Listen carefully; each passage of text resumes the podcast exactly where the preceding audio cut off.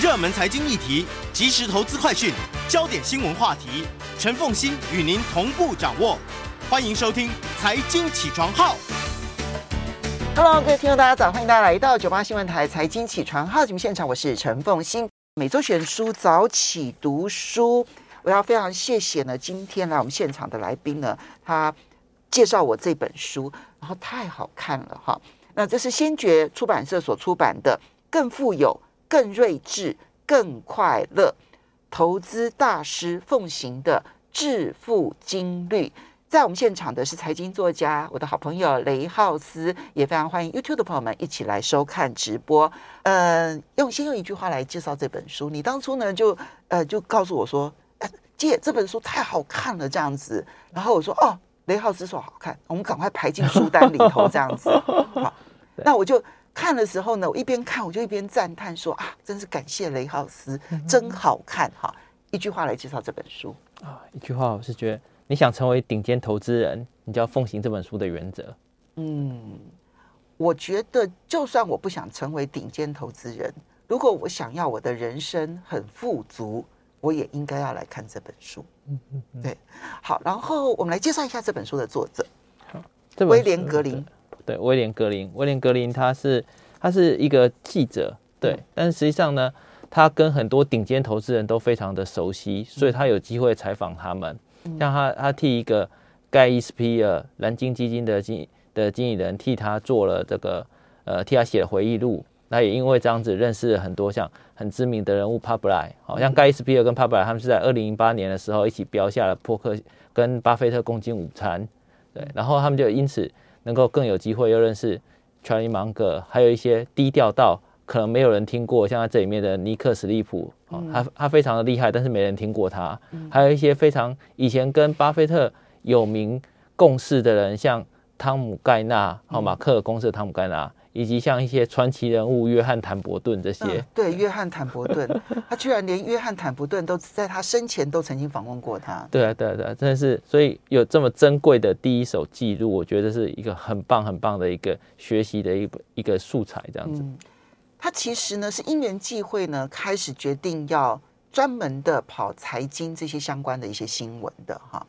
那呃，我念一下他曾经待过的媒体的名称，你就会知道说他为什么都可以采访得到这些顶尖投资人哈。他帮《纽约客》写文章，他帮《Time》写文章，《Fortune》哈，然后这一个呃这个嗯财新杂志、《富比士》杂志，然后《金钱》杂志、《价值》杂志、《彭博市场》、《旁观者》跟《经济学人》啊，这里面其实你会发现，他就是在。欧美社会，尤其是英文系的这个读者当中呢，响叮当的媒体工作。那他又是专门采访这方面的，而且专门在这方面写专栏的。二十五年的经历下来，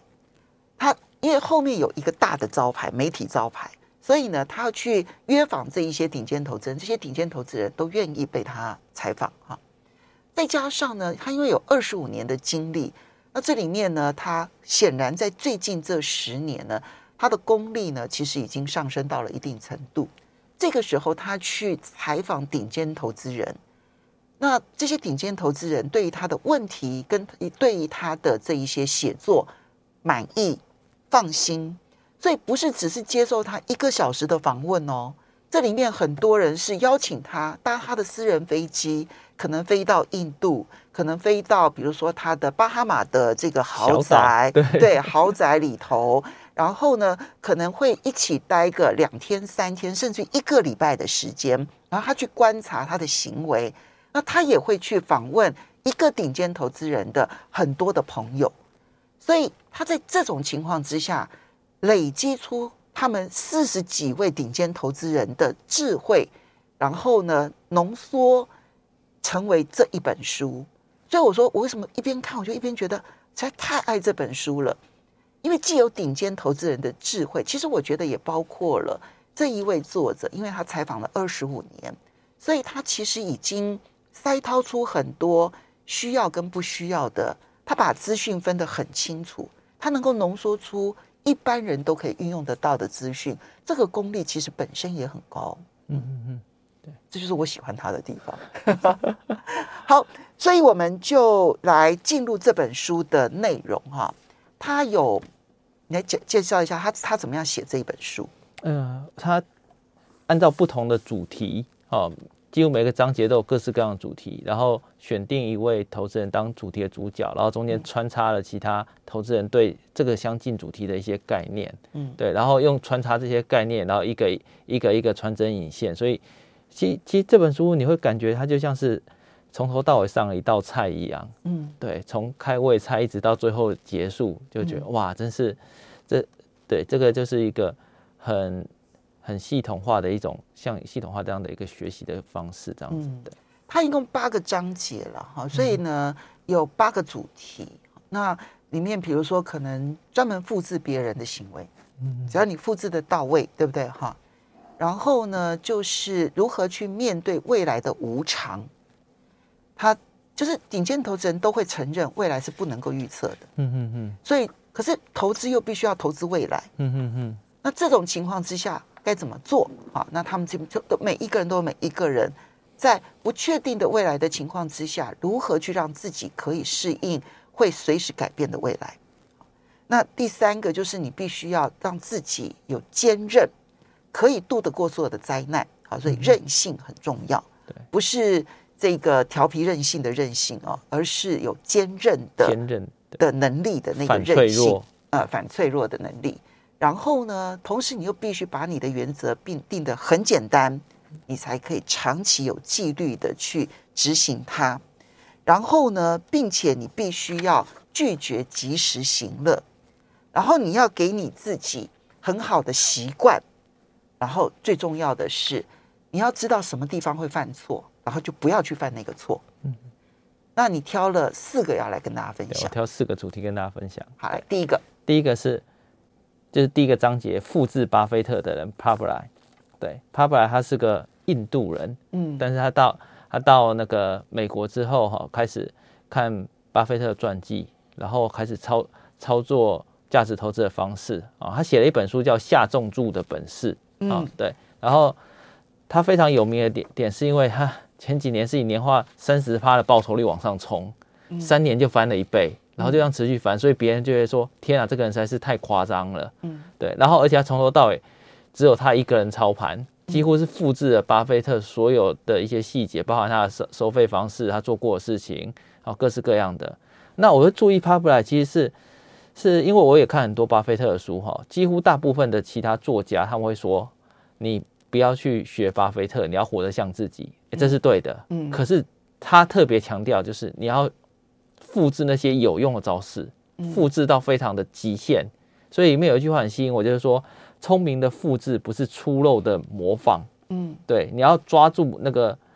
呃，他们提出来重要概念，然后用最强的强度去努力、专注的去把它完全复制出来。所以他是用逆向工程的方式，找出那个领域最厉害的人，然后分析对方成功的要素，然后把每一个细节通仔细的复制做出来。嗯，对。他不然，我去查了一下，他是一九六四年出生的，所以今年还不到六十岁。对，而且他跟李璐好像也是好朋友哦，真的哈、哦。对对，他们两个在 FB 互加好友，还贴庆祝友谊。好，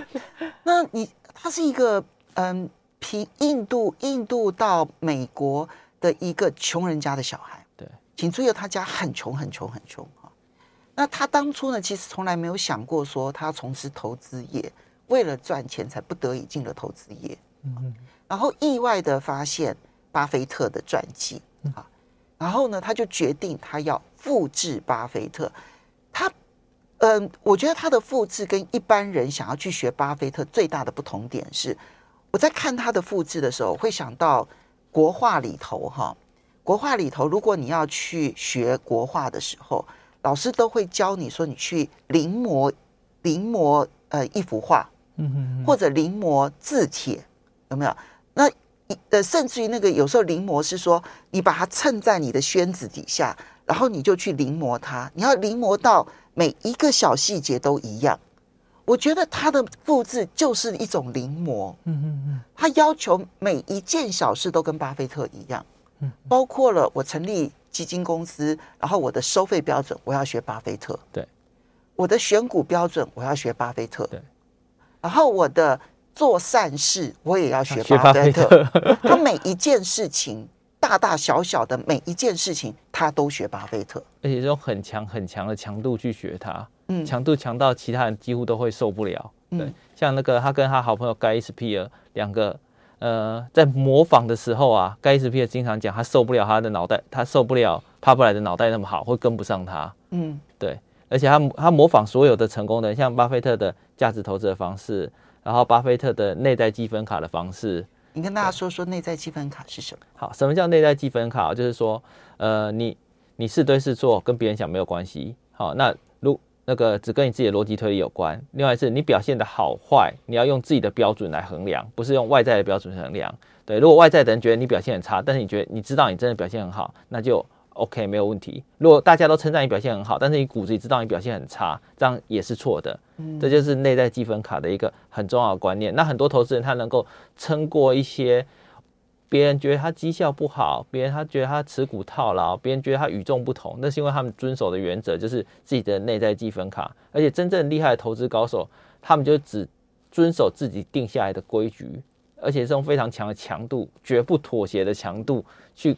去做这件事情，像。巴菲特他连吃的东西他都完完全全不听别人话，只是用他他的方式，对他就是要吃冰淇淋和那些，他，他像个小孩子一样吃东西，完完全全的，嗯，那是他的内在基本卡，我并不建议大家，对对对，这一部分我不建议大家复制，因为医生说他是 DNA 比较特别一点，对对。对，然后他他有讲说你要必须要跟比你优秀的人往来，你才会更进步，这巴菲特建议他的，所以他听了这句建议之后呢，他每次跟别人见面，他都会衡量，呃，我跟这个人建立关系。会让我这个人变得更好还是更差？嗯，哦，他不见得是要跟有权有势的人接触，他是要跟他觉得可以帮助他成长的人接触。对，然后他也讲说，呃，如果我跟某个人吃完午餐，然后呢，我不喜欢跟他吃饭的感觉，他就再也不见他了。对，一集。然后我发现还有另外一个投资人也是一样，就是写非常潜力股的菲利普费雪，他在看到别人的时候，他就看他跟他见面，就衡量这个人是 A 咖还是 Z。对，如果他是 Z，他就再也不跟他见面了。然后他很年轻的时候，巴菲特去拜访他，他就知道巴菲特是 A 咖，所以他得意洋洋。我发现了一个 A 咖。对，好，嗯，我觉得这个内在积分卡哦，其实它在生活上面啊，其实也是一个很好用的东西。当然，这个内在积分卡不是说我不是意思意思不是说啊，所以别人说什么你都不不用在乎。不不不，它的重点是我应该要有我一个。为人处事的我的基础的价值标准，我应该要有我自己的价值标准。所以呢，我不必在乎别人喜欢我或不喜欢我，我要在乎的是我所作所为有没有让我自己更喜欢我自己。嗯所以那个内在积分卡其实是不只是投资的内在积分卡，还包括了我们道德准则上面的内在积分卡，还包括了我生活纪律的内在积分卡。你有没有你的内在积分卡？我们稍微休息一下，马上回来节目现场了。欢迎大家回到九八新闻台财经起床号节目现场，我是陈凤欣。每周选书早起读书，今天为大家介绍的是先觉出版社所出版的《更富有、更睿智、更快乐：投资大师奉行的致富经律》。那我觉得他的书的重点是放在后面这两个，就更睿智、更快乐。那在我们现场的是财经作家雷浩斯雷大，呃，雷大刚刚提了这一个第一个他要去谈的一个概念，就是你完完全全的复制。然后他介绍了一位印度出身，然后呢完全复制巴菲特的每一件小细节的这一个帕布莱哈，哎，你知道他们复制到什么程度吗？他们复制到哈，他复制到这个巴菲特的每一本书，他大概都读了五六十遍。嗯嗯。很厉害，而且他的生活流程也复制的跟巴菲特一样，几乎都不做其他事情，然后每天猛看书，嗯，对，几乎完完全全是一样，然后从头到尾就靠他一个人人管一个。我记得二零零七年的时候，他的资金是六亿美金，哈，六亿还是一百八十亿台币嘛，嗯，对，一个人管一百八十亿台币，嗯，对。但是他现在已经不止了，他现在已经是五十几亿了，我记得这个太夸张了，对，我记得现在已经是五十几亿了，这样子。好，所以呢，这个是帕布莱哈，那。呃，我觉得作者他给了自己一个启示，其实也给我们生活上一个启示，就是我们也许可以思考一下，我有没有想要复制谁的习惯？嗯嗯，我有没有想要复制谁？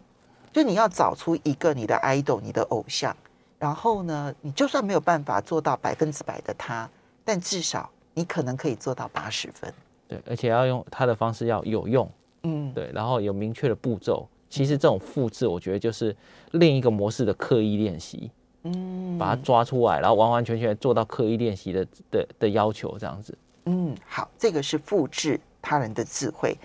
第二个，你想要跟大家分享的是，他提到如何去追求本质。他在书里头翻译叫做“品质的质”，然后朴素的素，质素。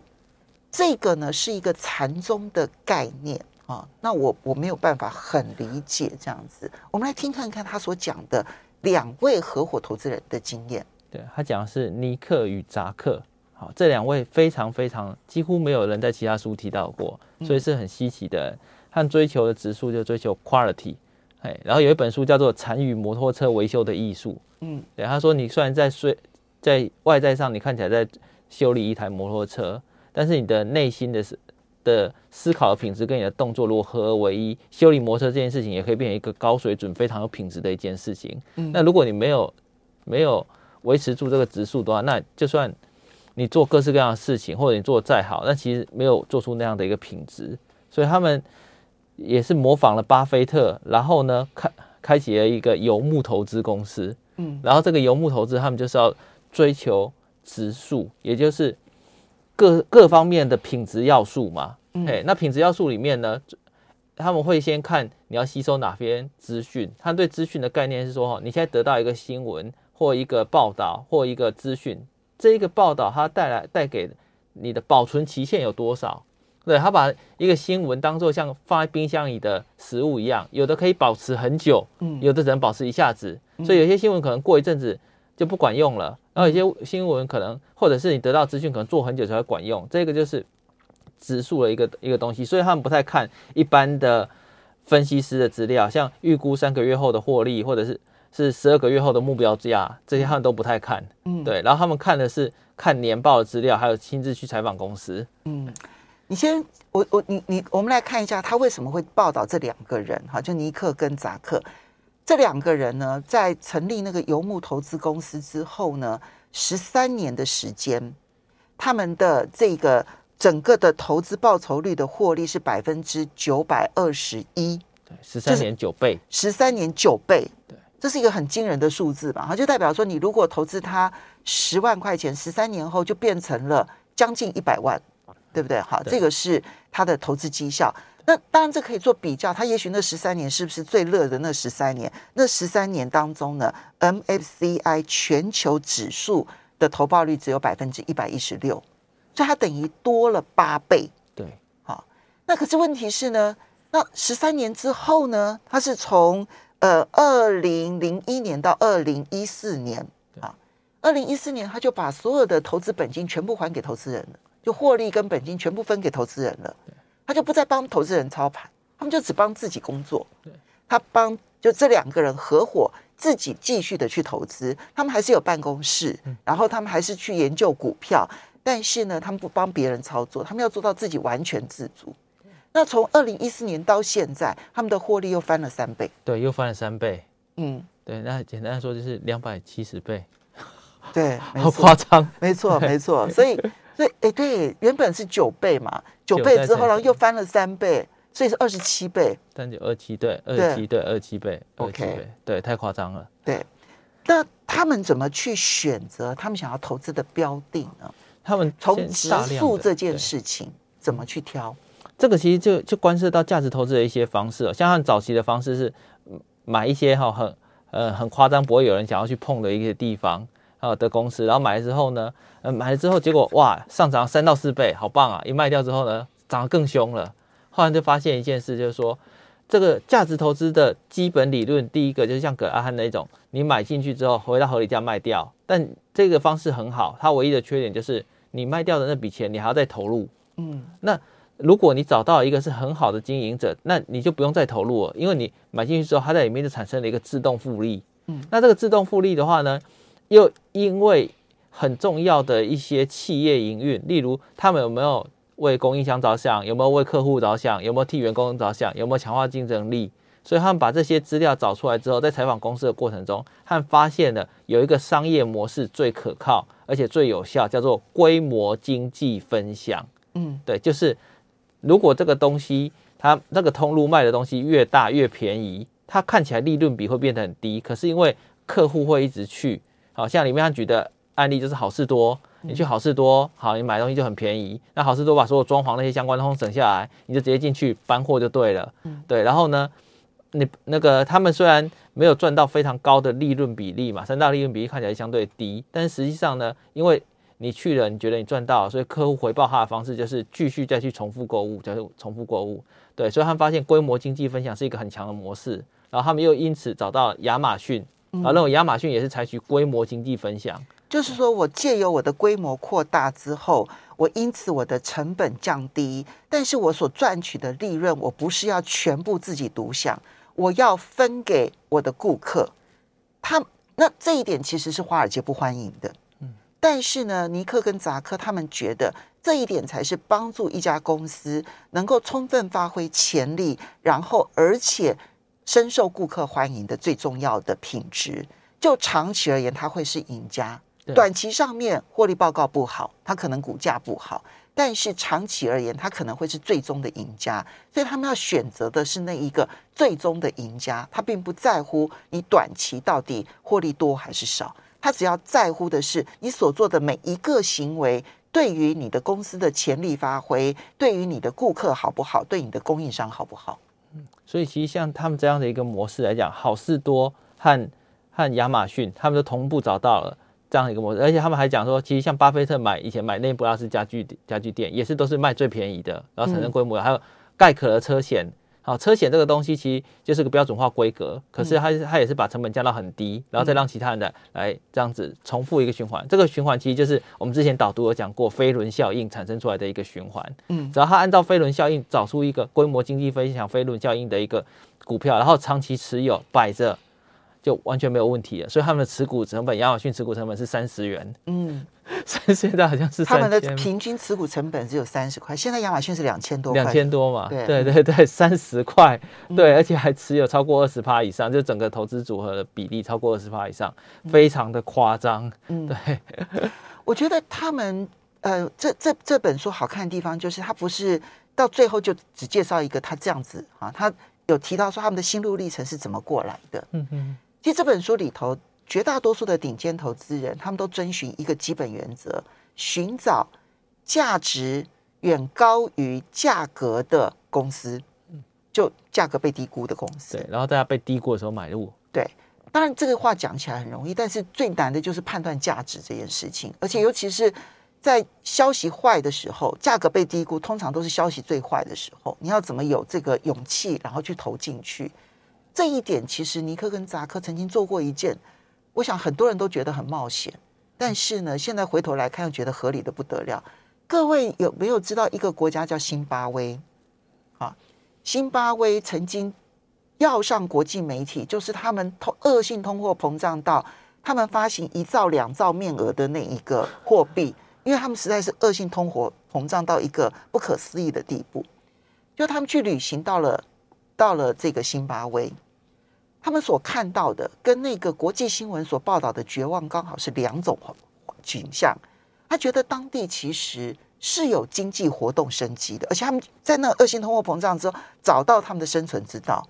所以他们就找到了四家在新巴威，包括什么连锁的什么早餐店呐、然后包括了一些连锁的一些什么样的店，他们觉得表现很好的，他们就砸重金买了这四家公司的股票。当大家都觉得辛巴威的经济完了，一辈子都不可能有机会的时候，他们砸重金在辛巴威，让他们大赚。所以这就是眼光跟勇气。可是后来就是碰到刚刚这一个这个呃雷大所说的，他们买了一家公司，很低的时候买，然后呢赚了赚了多少倍啊？我看一下，赚了六倍的时候卖掉，很棒，对不对？对不起，这家公司后来又再涨了十倍。所以他们就觉得很痛苦，之后呢，他们就决定要去找那个长期有竞争力的公司。而什么叫长期有竞争力？就是质素，对，品质素质就是第一流的公司。对，这一点呢，我觉得包括我们的人生好像都应该去追求。那稍微休息一下，等一下回来呢，我们再来看到怎么样让自己每一天小小的积累可以进步到不只是顶尖投资人。那至于我们的人生都可以更睿智、更富足。我们休息一下，马上回来节目现场了。欢迎大家回到九八新闻台财经起床号节目现场，我是陈凤欣。每周选书早起读书，今天为大家介绍的是《更富有、更睿智、更快乐》，先觉出版社所出版。在我们现场的是财经作家雷浩斯，也非常欢迎 YouTube 的朋友们一起来收看直播。好，雷大，我们进入第三个你想跟大家分享的概念。对，累积边际利得。对，累积边际利得就是高绩效的习惯。像巴菲特会讲说，哈，习惯是很重要的。对，因为你，嗯，好的习惯会帮助你，那坏的习惯你又很难改掉。然后在这里，马克尔公司的盖纳要先介绍马克尔公司哦。他在一九九八年的时候，股价是七十七块，然后后后来股价涨到三百多。嗯，哦，对，因为我看过另外一本书叫《亲爱的股东》，里面也有提到马克尔公司的一个一个这个。呃，里面的股东信哈，那马克公司的的盖纳跟巴菲特两个是好朋友，他们一起当华盛顿邮报的董事，所以马克公司很多复都复制出了波克夏行为。啊，那盖纳呢，他更厉害的是，他有很强很强的毅力，他是毅力之王，所以他也把良好的习惯慢慢慢慢累积，用在生活上各个地方，包含减肥。他开头是写他他在做减肥，然后这个作者还还觉得说他这他。对，作者就说他自己的减肥能力很差，就盖纳每天都做一点点小事，一点点小事，哦，因为他很讨厌跑步，可是他就养成了你只要跑一点点的习惯，嗯，最后累积起来，你当他变成习惯的时候，就变成一个动力了，嗯，对。他介绍的这一个盖纳，他并不是一个很出名的人哈，他嗯，这家马克尔公司是一家保险公司，那你知道保险公司其实就有很多保护的这一些保费啊，你要帮他去投资。那个累积起来的金额很大，你去想象国泰人寿，对不对？哈、嗯，他就是操盘手，就你就简单去想，他是国泰人寿的操盘手。可是他操盘的绩效非常好。这本书里头每一个介绍的顶尖投资人，大概都有三十年以上长期投报率良好的绩效，他才介绍的。对，所以他们的绩效够公开、够长、够持久。完完全全可以说是一个非常重要的样本，对，没有任何，因为运气这种东西哦，它可能会一两年、两三年，甚至甚至都有可能，但是要到三十年那是绝对不可能。对，所以他们一定做了某些原则跟行动，然后这些行动是我们可以学习的。例如像这个盖纳，盖纳他最厉害就是他是一个中庸的人，他的投资组合。既集中又分散，对，这这听起来好像很很很矛盾哈，但实际上就是它有一些投资组合集中在重要的大型个股，然后有一些分散在小型的个股，所以它是既集中又分散。然后像刚刚讲到亚马逊这些公司呢，实实际上它也有买，好，但他在买的时候呢，他是先组建立一些小型的投资组合，再慢慢慢慢的做下去。所以如果他失败了，他也不会产生巨大的危机，因为不会害到他。我觉得在这你呃，你特别喜欢这个人的原因是什么？我觉得最厉害就是他这个非常有毅力的累积边际利得。我对，这就是呢，我觉得在这本书里头呢，可能一般人最容易模仿的就是这个人。为什么呢？因为呢，他不追求极端的纪律，不追求极端的自律。这里面很多人，你比如说像坦伯顿，哈。约翰·坦伯顿，这当然是投资界的传奇人士，他已经过世了。那作者很棒，他还可以访问，之前曾经访问过约翰·坦伯顿。哈你就会觉得约翰·坦伯顿呢，不是我们一般人能够模仿得了的人，因为他的脑袋跟他胆量与众不同。是，可是呢，这一个盖纳呢，他的他的所有的作为都很简单，就是方向正确，不求完美，每天做边际利得的进步就好。对，就是那种每天就坚持进步进步个一趴，方向要正确哦。对对啊，对他坚持就是这个样子。嗯，对，这个真的是是非常非常的厉害。因为像其他的投资人是聪明到不像话，跟神没两样，正常人是学不起来的。嗯，但他就是一个，你只要让他知道我对一个平常人，他这样子做也可以让你的报酬率逐逐步逐步的一路往往上。嗯，像他也有把一些钱丢到丢到品质要素指数里面，非常好的，因为他的选股报酬率几乎跟呃选股条件几乎跟巴菲特一样，嗯，对。然后例如像那个呃他们的条件就是 ROE 可能不错，负债不要太高，管理阶层要很好，然后那间公司要能够把保留盈余再投资，然后股价要合理。嗯，但他最重视的就是那个再投资的人是不是天才，所以他在一九九零年的时候就买了波克夏股票，嗯、因为很简单啊，巴菲特本身就是天才，所以把钱丢到那边，嗯，那就 OK 了。嗯，对，这个就是他们的一些选股条件，那他就是一直坚持这样的一个选股条件，然后持续的做下去，因为他讲最重要其实就是你要你要做一个可靠不会被击倒的人，因为在投资的领域里面哦，会冲刷掉很多人，那。你只要硬着待在里面，慢慢慢慢的前进，时间久你就变第一流的人。嗯，所以呢，他这里面除了盖纳之外，他也分享了之前介绍的史利普讲过的一句话，我很喜欢这句话。他说：“其实啊，我们所做的每一件事情啊，都没有什么秘诀啊，你就是只要在乎每一件小事，然后呢，让这一些小事做得好，然后把它们积累在一起就好了。”对，所以他他主要除了选除了选股之外呢，他还。控制成本，把成本压得很低。他这个人很节俭，对，然后他也不在乎自己失败，因为他把 Michael Jordan 的名言说贴在墙壁上是，是我这辈子一次又一次失败，这就是我成功的原因。嗯，对。好，这个呢是马克尔的这个盖纳。那最后呢，一定要来谈我，我像我昨天其实在请浩斯呢，就是来选择他要分享哪一些书里头的内容的时候呢，我当时就预计他一定会谈查理蒙格。啊，那是在第八章哈，对对，呃，第七章，对不起，查理蒙格，那是第八，第八章，第八章，对，查理蒙格，